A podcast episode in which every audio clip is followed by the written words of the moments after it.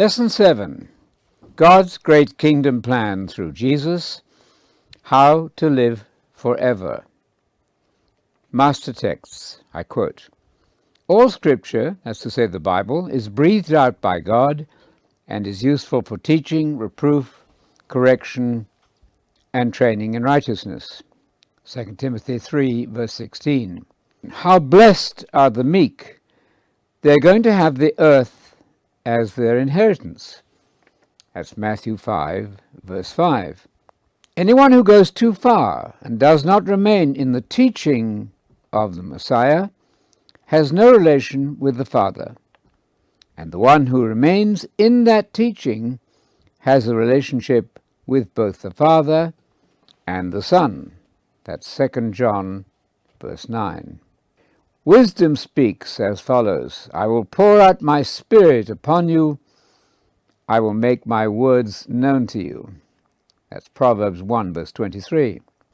Another quotation Not everyone who says to me, that's to Jesus, Lord, Lord, will enter the kingdom, but only those who do the will of my Father in heaven.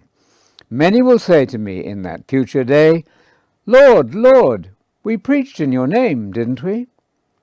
We did many amazing miracles in your name, didn't we? We cast out demons in your name, didn't we? Then I will declare to them, Depart from me, you who work iniquity. I never recognized you. At Matthew chapter 7, verses 21 to 23. Another quotation. The power of the Spirit will come over you, Mary in this case, and for that reason precisely, the one to be begotten, that is, brought into existence, will be called the Son of God. Luke 1, verse 35. The Gospel is the all important message of the Bible.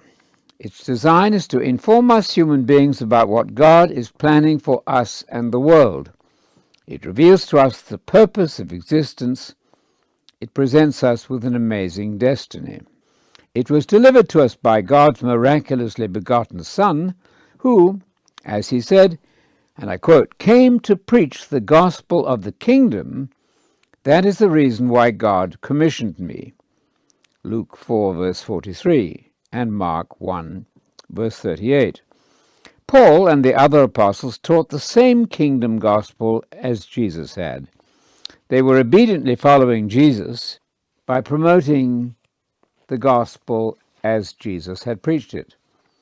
There is thus one gospel for everyone, of every nation. Jesus had given his marching orders for the church until he comes back in Matthew chapter 28, verses 19 and 20. He commanded that the same gospel of the kingdom as he had preached be announced to all the nations. Jesus also commanded that converts be discipled in the teachings of the Christian faith and that they be baptized in water. Water baptism is not a quote optional extra. It remains, as it always was, a direct command of Jesus until the end of the age. Jesus warned that saying Lord to him is inadequate if we are not willing to do what he says. I quote, Why do you call me Lord, Lord, and you will not do what I say? That's in Luke chapter 6, verse 46. It's an empty pretense to claim Christ as Master and then to oppose his simple, basic teachings, such as belief in the gospel of the kingdom, water baptism, and of course a persistent Christian lifestyle until the end. The Christian world is now fragmented into thousands of differing groups. Something has happened to confuse the united faith of the New Testament writers. Among these were people who had known Jesus personally, spent hours with him, and listened day after day to his teachings. They well knew his amazing aims and claims. In addition, they knew that three days after being killed by crucifixion, he reappeared alive and immortal. They, and I quote, ate and drank with him after he came back from death. That's in Acts 10, verse 41. The testimony of Jesus' apostles and his followers to his resurrection deserves our full confidence. There's every reason to believe them. They saw Jesus die, and I quote, and all his acquaintances and the women who accompanied him from Galilee were standing at a distance seeing these things. Luke 23, verse 49. They knew that he'd been cruelly executed. The women saw him buried, and the apostles and others saw him alive again. They had no reason at all to lie, nor were they hallucinating. They simply knew what had happened, and they were naturally compelled to share the glorious hope of immortality through following and obeying Jesus with us all. Some absurd objections have been raised against the apostles. No one saw Jesus leave the tomb, it is said. Therefore, the resurrection is only a guess. If you saw someone at home and healthy, who you knew had been in the hospital, would you immediately doubt that he had left the hospital because no one saw him leave? God does not expect us to guess or just, quote, have blind faith. Faith is believing, and believing is based on solid evidence, the evidence of credible witnesses. Anyone who knows the New Testament documents well, works with the original languages, perhaps, or reads the Bible in many versions, knows that these are not fraudulent writings. Their authors would have gained nothing by lying, and they were not insane. Insane people cannot produce writings of the supremely high quality of the New Testament. The apostles risked life and limb, and the furious opposition of some Jews and Gentiles as they made the good news of the kingdom known in the Roman Empire. Some of them died for the message they preached so tirelessly. To imagine they died for what they knew to be untrue is absurd. These men were honest and courageous. They were eyewitnesses of the events of Jesus' life, death, and resurrection. It's the greatest presumption and arrogance for anyone 2,000 years later to say he or she knows better. You were not there, but they were. Jesus and the quest for immortality in the kingdom. Jesus' aim was to show the public how to live forever, how to have indestructible life, how to be beyond the power of death, how to have perfect health for all eternity. Jesus offered the secret of immortality by inviting men and women everywhere to believe what he taught he himself claimed to be the one and only perfect agent and Son of God.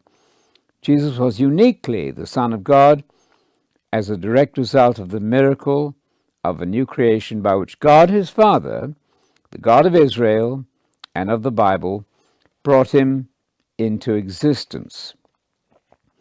Jesus taught the gospel of the kingdom as the key to immortality. He taught the great good news about the kingdom for years before adding to the message the facts about his impending death and resurrection. The kingdom gospel, including the death and resurrection of the Savior, contains the conditions of the new covenant. Just as Moses had given the people of Israel the terms and stipulations of the old covenant in Exodus chapter 24, and had then poured blood over the people, as well as the book containing the words of the covenant, so Jesus, as the final prophet, Deuteronomy 18, verses 15 to 18, Acts 3, verse 22, and Acts 7, verse 37, he did the same. He first gave all the words of the new covenant in five blocks of teaching in Matthew and in Mark, Luke, and John's reports. Then Jesus announced his death. Blood is necessary for the inauguration of God's principal covenants in the Bible. Jesus then gave his own precious blood to inaugurate officially the new covenant based not only on his death, but on the tremendously important words of the covenant, his own teachings.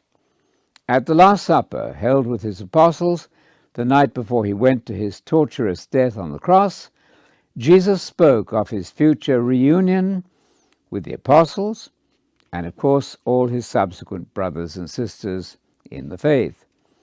He discussed the coming kingdom with them by promising them a thoroughly political future with him in the kingdom, which would come to power worldwide at his return. Luke chapter 22, verses 29 to 30, contains a magnificent encapsulation of the new covenant. I quote, Just as my Father has covenanted with me to give me a kingdom, so I now covenant with you to give you the kingdom.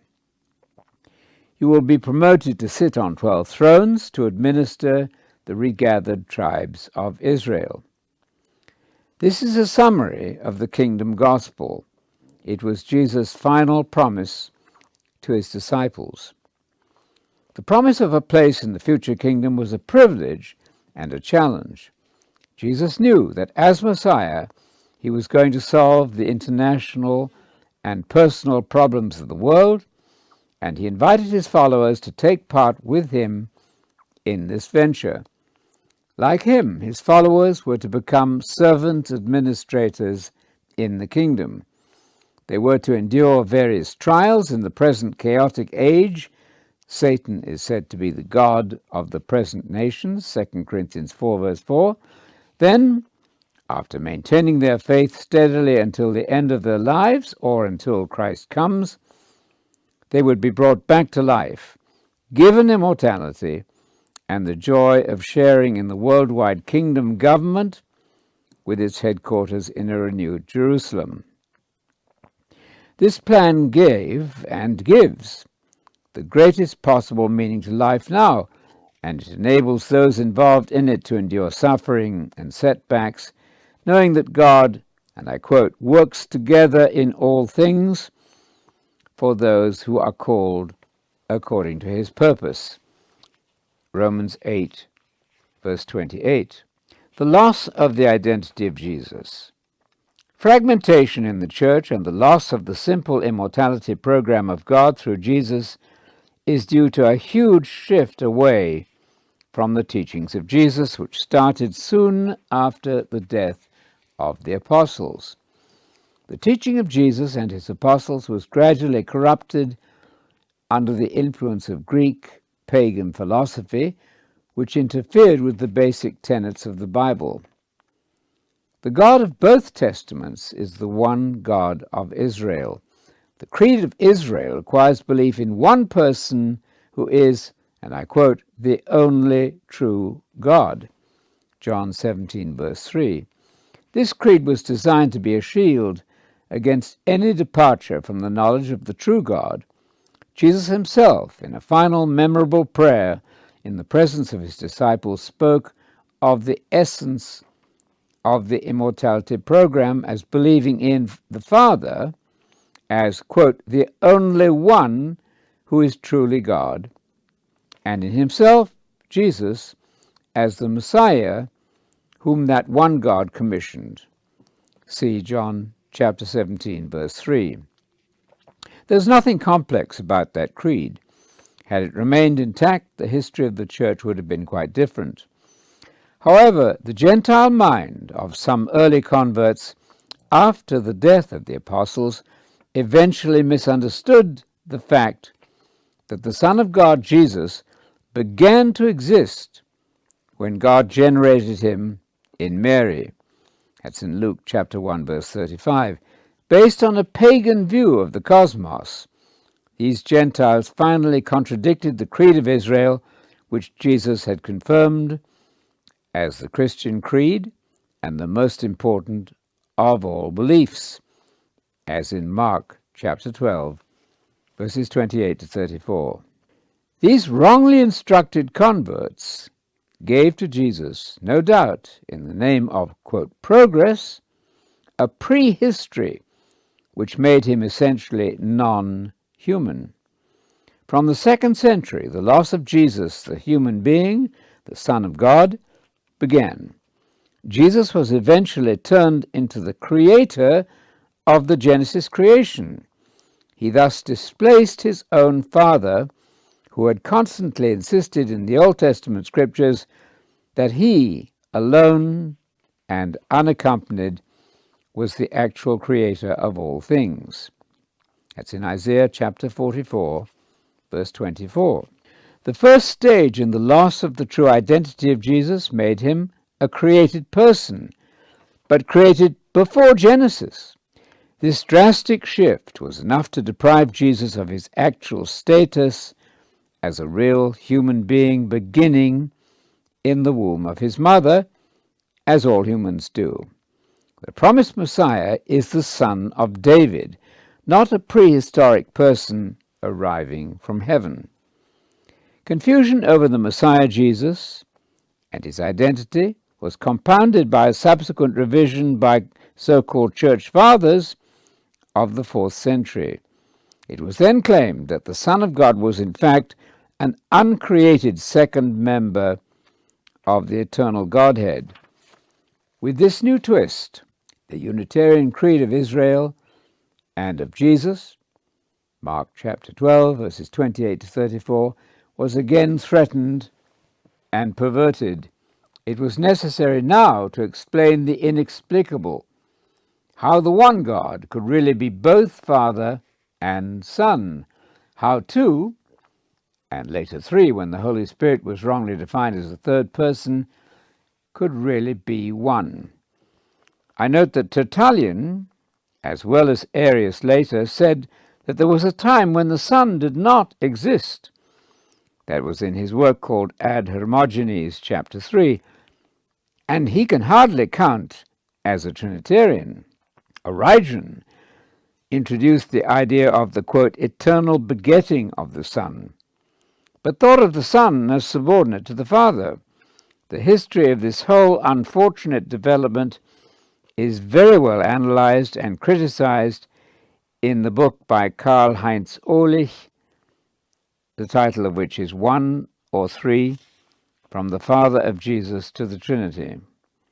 See also our the doctrine of the Trinity, Christianity's self inflicted wound. Using terminology borrowed from the world of pagan philosophy, it was then held and enforced by a series of church councils that the Son of God had no beginning, that he was really God, and that he took on, quote, impersonal human nature in the womb of his mother. At this point, the Son was deprived of his human status. He was turned into God. Though lip service was paid to the messianic Son of God, there was really no biological son of David who came into existence in Mary. That lineal descendant of David, the promised Messiah, was replaced by an eternally existing Son of God, second member of a triune God. Mary under this new scheme bore, quote, human nature, which is vastly different from the son of David. To counteract the very obvious objection that the church now believed in two, who were both, quote, eternal God, the church declared that God is one in essence, no longer, as the creed of the Bible had taught, one in person. This abandonment of the Jewish Christian Unitarian creed of Jesus led to untold confusion over terminology and resulted, after centuries of dispute, in an inscrutable, quote, mystery known as the doctrine of the Trinity.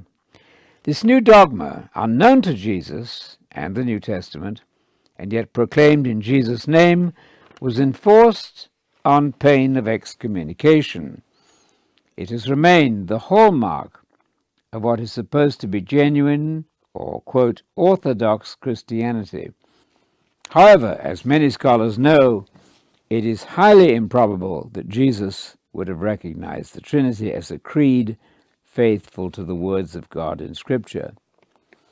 An effective propaganda campaign has convinced unsuspecting church members that only those who are prepared to believe in the post biblical revised creed, the Trinity, and that Jesus is fully God and fully man can be accepted as Christian. Unfortunately, not only is this creed then forced into the Bible, sometimes even by mistranslation in some versions. For example, the NIV mistranslates John 16:28 and chapter 20 verse 17 to give the impression that Jesus went back to the Father, and Philippians 2:6 to say that Jesus is God, i.e., being in very nature God. When Paul wrote that Messiah Jesus, quote, was in the form of God, which is a very different thing. The Bible itself becomes very difficult to read intelligently with these new theories, since Jesus and the apostles did not believe in the Trinity. Jesus never claimed to be God. He always expressed his subordination to God, his Creator and Father. He did, of course, claim a unique status which God had conferred on him, and he constantly expressed his complete dependence on the one God, his Father, for everything that he was able to achieve in pursuit of the will of God. It has been Satan's aim to oppose the will of God by denigrating the dignity of the human beings whom God has created.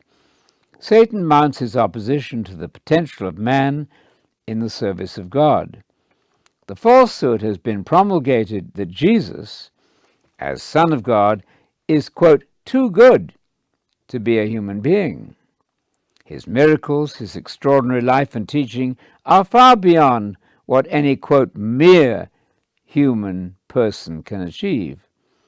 God's appointed human and sinless Savior has been judged insufficient to achieve our salvation. Jesus, in view of what he did and said, therefore must be God. This argument makes an appeal to the religious imagination, no doubt, but it does not represent biblical teaching. The Bible is a Unitarian document from cover to cover. It celebrates the fact that, quote, salvation is from the Jews, John 4, verse 22, and the Jews, as everyone ought to know, believed that God was a single, undivided divine person. Jews were urged for their whole history under God never to depart from this cardinal belief that God is one, not two or three. The God of the Jews is also the God of the Gentiles. Paul stated this fact clearly in Romans 3, verses 29 to 30. Not once did he ever hint at a revision of the biblical creed. The doctrine of the Trinity also antagonizes a billion Muslims who have likewise been schooled for centuries never to depart from belief in God as a single divine person. Both Jews and Muslims can correctly appeal to the Hebrew Bible, which, with its thousands of singular personal pronouns describing God, informs us all that God is a single person, a divine person, of course. To make this claim is simply to assert that one of the most fundamental laws of communication that single personal pronouns describe single persons applies to the Bible as to all literature. The post biblical departure from the fundamental framework of the Bible, which recognizes Jesus as the human Messiah and God as one person, was a disaster for the original Christian faith. With that early loss of Jesus' identity, as the Jewish Messiah of biblical prediction went also the loss of the kingdom of God gospel. Again, under the influence of pagan philosophy, the goal of the Christians was shifted. A fundamental falsehood overcame the basic biblical truth that man is born a mortal being subject to inevitable death. The falsehood was introduced from Platonic philosophy that man is innately immortal. This false teaching about the nature of us humans confused Jesus' teaching about immortality. While the church took on the pagan notion of inherent immortality, Jesus labored to instruct the public on how to achieve immortality, the immortality which none of us has by nature. Jesus' whole point, repeated constantly, was that we must, quote, be born again in order to achieve immortality in the future kingdom of God on earth. Rebirth is achieved, Jesus taught everywhere, by our intelligent reception of his kingdom gospel message. In the parable of the sower, Jesus pictured himself as sowing the essential seed of immortality, the secret of life forever.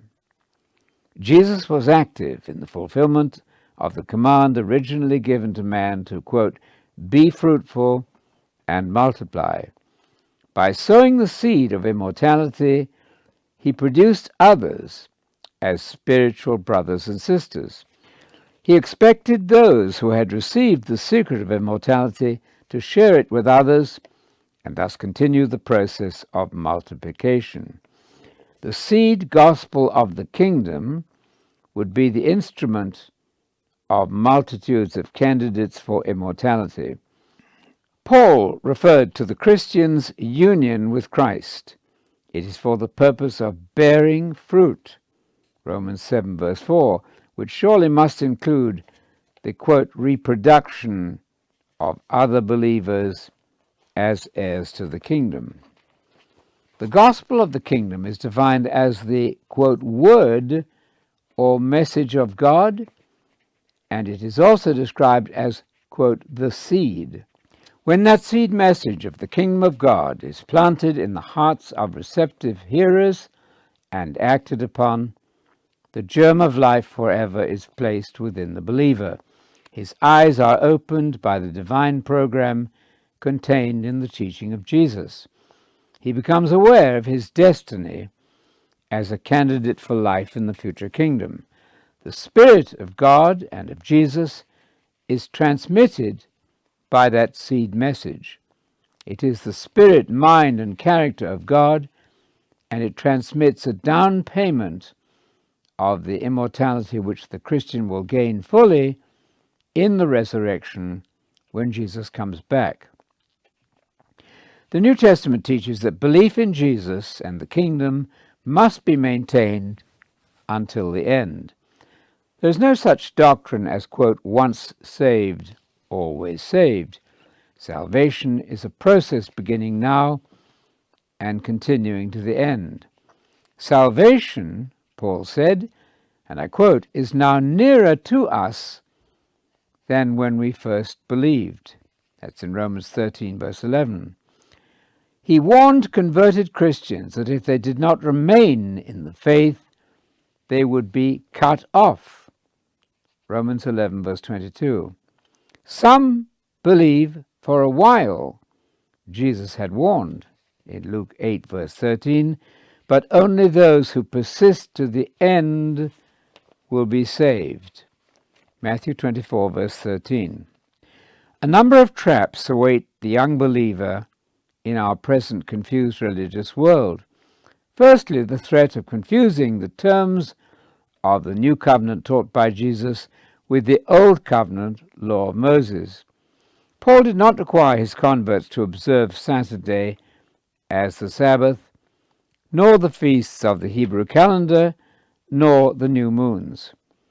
A major thrust of Paul's teaching was that the dividing wall, which had separated Jew from Gentile, was abolished in Christ. That's in Ephesians 2, verse 15. Food laws given to Israel in Leviticus 11 are no longer valid. Romans 14, verses 14 to 20, where Paul uses the very opposite word from that found in Leviticus 11. as to say, clean as opposed to unclean. As a Jew and Christian, Paul was convinced that, and I quote, all things are clean. Nothing, he said, is unclean of itself, unless you think it is. Paul could hardly, with these words, have been upholding the kosher laws of Leviticus 11. Sunday is not a new Sabbath day, but it is entirely appropriate for Christians to meet on that day in celebration of the resurrection. Acts 20, verse 7 speaks of just such a meeting of believers on, quote, the first day of the week. To avoid collections when Paul visited, church members were asked to lay up money every Sunday. 1 Corinthians 16, verse 2. Jews in the synagogue met on the Sabbath, and Paul attended such gatherings for the purpose of evangelizing. Synagogue meetings were not Christian gatherings, of course. The synagogue as a whole did not accept Jesus as the Messiah. Much good literature has been written on the contrast between the two covenants. The thrust of Paul's ministry was to facilitate fellowship between Jewish and Gentile Christians. Our book, The Law, the Sabbath, and New Covenant Christianity, describes our own journey from legalism to freedom and presents the case for this from Scripture. The New Testament scriptures have been given to us in the Greek language. Arguments about an original Aramaic version can divert us from the important business of understanding Scripture as we have it in Greek. We have no original texts or autographs, but a large number of copies in Greek. Where corruptions have occurred, the evidence usually remains. Arguments about the use of the divine name Yahweh or how it was pronounced are not useful. The exact pronunciation is not known, and the New Testament makes no special point about the importance of pronouncing God's name in Hebrew or the name of Jesus in Hebrew. The inspired Greek manuscripts show that names may be legitimately translated or transliterated into other languages. Another pressing danger for the new convert is pressure to, quote, speak in tongues. In fact, the miracle of so called tongues, which means languages, not a series of meaningless syllables, involved a supernatural ability by the apostles and those with them to speak languages they had never learned. The miracle was one of speaking, certainly not a miracle of hearing in the minds of the yet unconverted. It was the apostles who spoke miraculously to the crowd, who recognized their own various dialects being spoken by those who had never learned them. The miracle was a demonstrable evidence that God was at work, and it identified the apostles as the accredited agents of Jesus. The so called tongues was certainly not a practical miracle to overcome the language barriers. When Peter preached to the same crowd in Acts chapter 2, he spoke in Aramaic or Greek and was understood by all. The language gift in 1 Corinthians 12 to 14 is listed as the least important, and it was positively never intended for every believer. I quote, Do all speak in tongues? Paul asked. By no means. See 1 Corinthians 12, verse 30. Attempts to produce these gifts today are scarcely convincing. They are not recognized consistently and reliably as real languages. Tongue speakers often do not know what they're saying. By contrast, under Paul's supervision, the gifts were unambiguous. Tongues, so called, should be verified as real languages, as they clearly were in Acts chapter 2. And the one who claims the ability to speak in tongues is exhorted to translate the language or tongue so that all may be benefited. 1 Corinthians 14, verse 13. There's no such thing in 1 Corinthians 12 to 14 as a tongue which is supposed to remain always in private. Thousands of tape recordings of tongues today do not produce evidence of real languages being spoken supernaturally. Rather, many have been convinced to imitate the practice of others, and pagan religions have evidence of, quote, tongues, showing that its source is not necessarily from God. In 1 Corinthians 13, verses 8 to 12, Paul made no certain statement about whether those particular gifts would continue for the whole period until Jesus returns. He did observe that the supernatural utterances in tongues and prophecies of his own time provided knowledge which would be superseded at the return of Jesus. He did not say that the utterances and prophecies themselves would continue to be given beyond the close of the canon of Scripture. Certainly, the knowledge revealed in prophecy and tongues translated is a form of prophecy, 1 Corinthians 14, verse 5. This was supernaturally given. And Paul concluded that, quote, tongues are a sign, that's to say, a demonstrable miracle for unbelievers.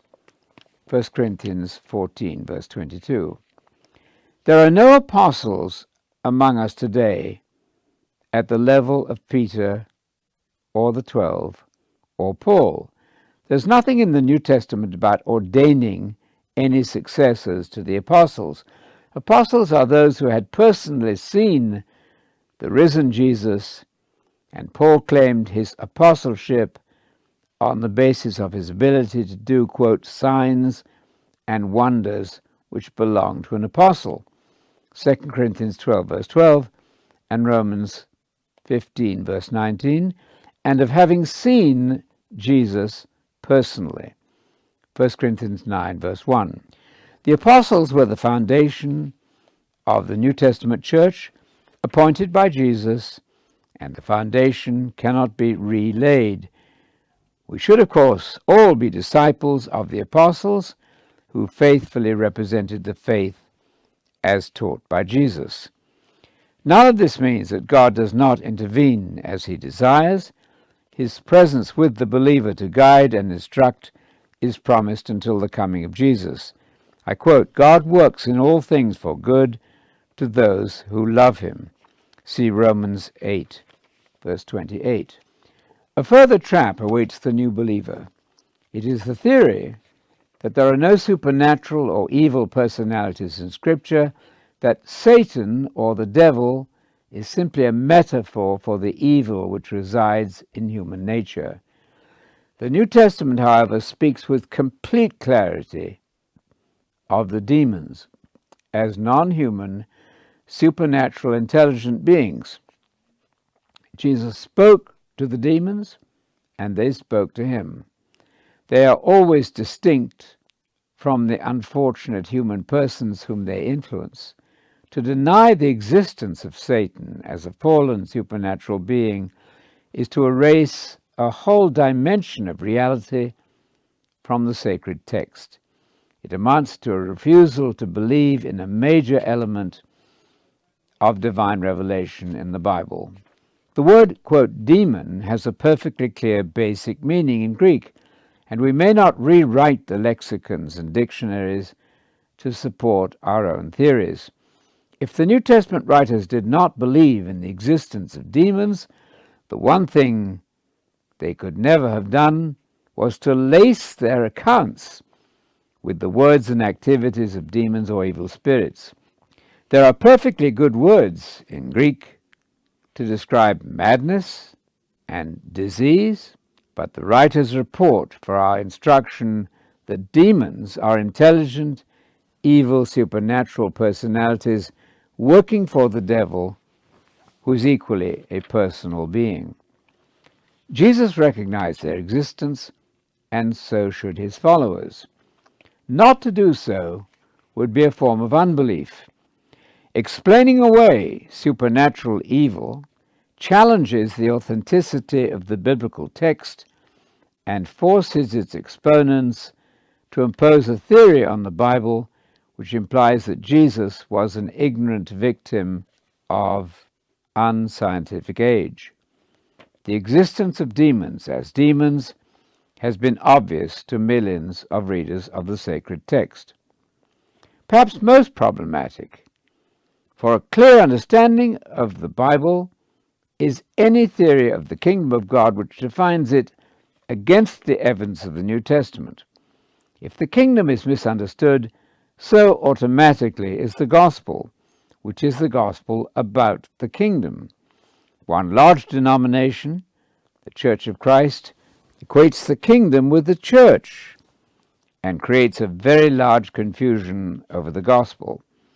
They propose even that the Lord's Prayer, May your kingdom come, is no longer valid for us, since the kingdom arrived, they say, at Pentecost, when Jesus was seated with God in heaven. The confusion of the church with the kingdom obscures the future kingdom of God as seen by all the prophets. No text says that Christians have already inherited the kingdom. Since the dead are now dead and not ruling with Christ, it is logically impossible for the kingdom of God, as the joint rule of Jesus with the faithful, to be a fact of the present. The vast majority of kingdom verses in the New Testament refer to the kingdom which will be inaugurated at the return of Jesus and the resurrection of the dead. Revelation chapter 11, verses 15 to 18, is a golden text to preserve clarity on the kingdom. Its arrival is at the seventh trumpet, when the nations of the present system become the kingdom of God.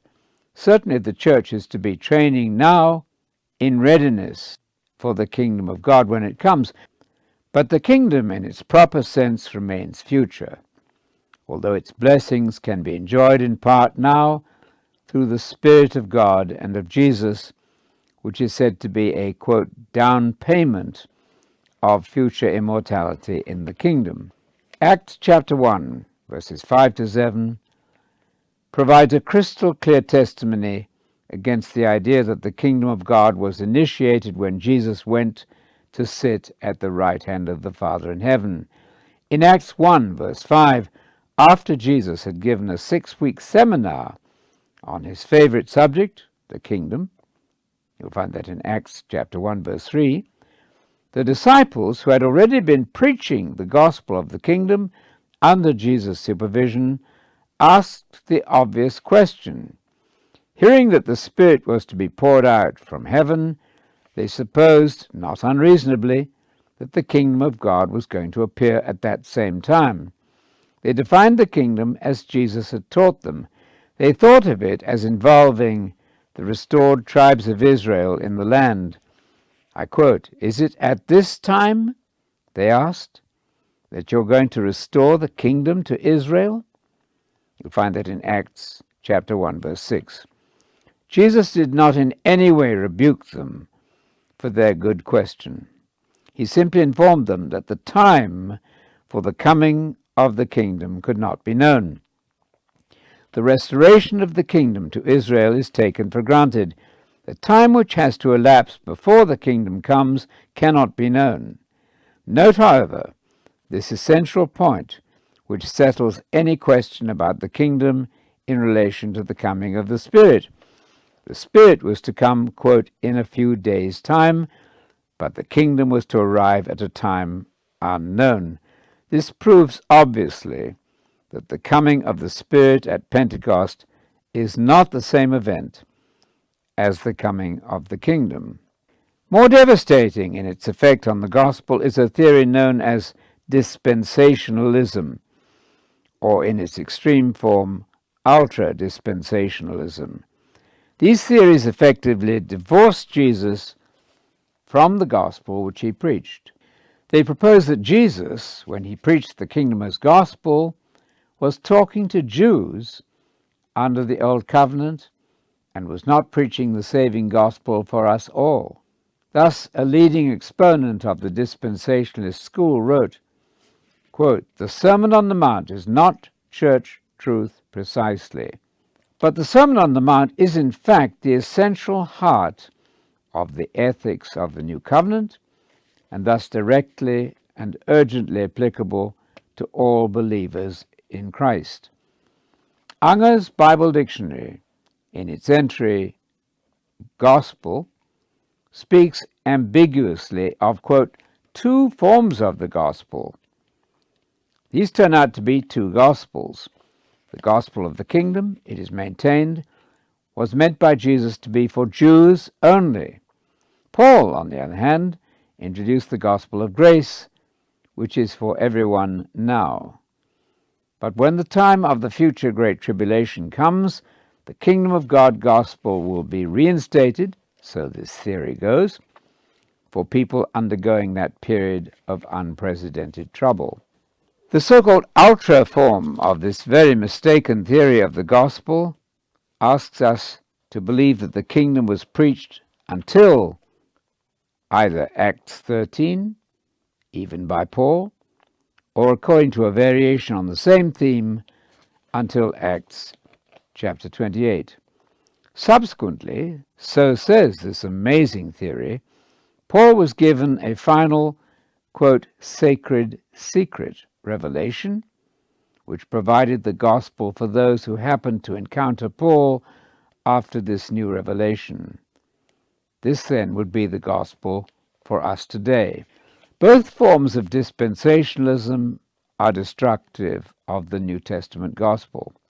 They strike at the heart of the New Testament, which proposes that the words of Jesus are the key to the Christian faith. Paul would have been under his own curse for destroying the gospel in Galatians chapter 1, 6 to 9, if he had disobeyed the Great Commission by not preaching the same gospel of the kingdom which Jesus had authorized until he returns at the end of the age, as in Matthew chapter 28, verses 19 and 20. Paul always preached the gospel of the kingdom, as is seen by Acts 19, verse 8, Acts 20, verses 24 and 25, and Acts 28, verses 23 and 31. He preached the same kingdom gospel to everyone. Acts 20, verses 24 and 25, settles once and for all though the fact is obvious from the rest of the New Testament, that the gospel of grace is identical with the gospel of the kingdom. Finally, it's absurd to imagine that Paul was given late in his life a special gospel which superseded previous versions of the gospel. Presumably, would have to have had to retrace his steps and teach the converts a new form of Christianity which he knew nothing about when he'd been with them earlier. Paul did not say that there was a gospel revealed only to him. He said that the gospel was revealed to the apostles in the plural. Ephesians 3, verse 5. Happily, there's only one gospel. Jesus was its first preacher, Hebrews chapter 2, verse 3. It is the testimony of Jesus himself. That testimony of Jesus is the mark of the true believers, according to Revelation chapter 19, verse 10. The testimony of Jesus is the gospel of the kingdom, preached by Jesus and commanded by him as the saving gospel for all nations. Another massively influential teaching of dispensationalism is a theory which invents an additional resurrection event not found in Scripture. According to the widely publicized opinions of Tim LaHaye and Jerry Jenkins, authors of the Left Behind books, Jesus will come back secretly seven years before he comes back publicly to inaugurate the kingdom on earth. The so-called, quote, secret rapture theory refers to 1 Thessalonians 4, verses 13 to 18.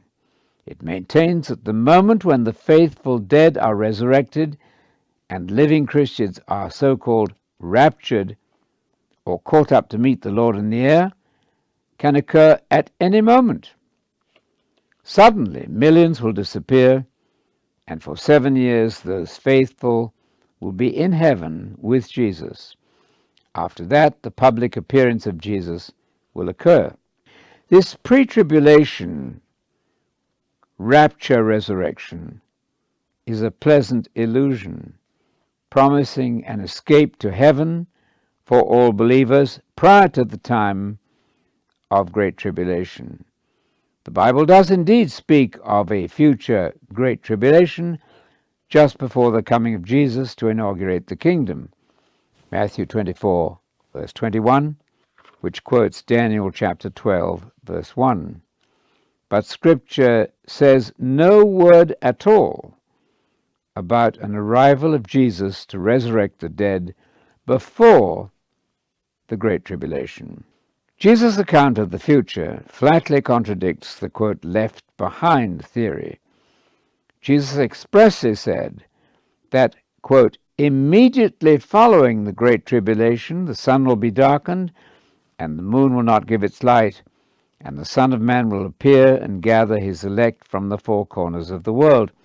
You'll find that in Matthew chapter 24, verses 29 to 31. This is a, quote, post that's to say, after tribulation gathering of the faithful.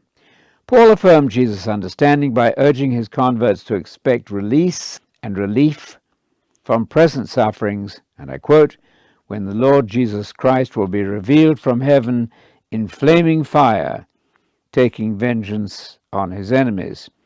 2 Thessalonians 1, verses 7 to 8. Paul clearly did not expect release from or an end to Christian suffering seven years earlier. The dispensationalist attempt to insert a quote, coming of Jesus in secret does violence to Jesus' clear statement that he intends to gather the Christian elect after the Great Tribulation. Matthew 24, verses 29 to 31. To say that the elect in Matthew 24, verse 31, are not Christians is a symptom of the failure of the dispensationalist system. They forget that the teaching of Jesus in Matthew 24 is for Christians. Any system which divorces Jesus from his own teaching stands self condemned. Jesus taught that the new covenant and Christianity are based on Jesus and his teachings. There's a simplicity to the New Testament message. Christian life is one of sexual purity, lack of hate, and service to God and man, a service characterized by the presentation of the gospel of immortality in the kingdom. It's a life of faith in dependence daily on God and His Son, there is one God, the Father, and Jesus is the Son of God, the Messiah, who is entitled to the unique status as God's own Son, the Son of God, because of his miraculous beginning in the womb of Mary. The kingdom of God offers immortality to those who believe it and live for it in anticipation of its arrival at the return of Jesus to reign with the saints of all the ages on a renewed earth. Revelation 5, verses 9 and 10, and Matthew 5, verse 5. Our basic premise, submitted to the public for examination, is that the churches have long lost much of the simplicity of the New Testament scheme of teaching. This has been the complaint also of countless scholars past and present, of church history, and of the Bible. We conclude with a valuable comment from a leading scholar of the Church of England. When the Greek and Roman mind came to dominate the church, there occurred a disaster from which we have never recovered, neither in belief nor in practice. That's a quotation from H. L. Goudge, Doctor of Divinity.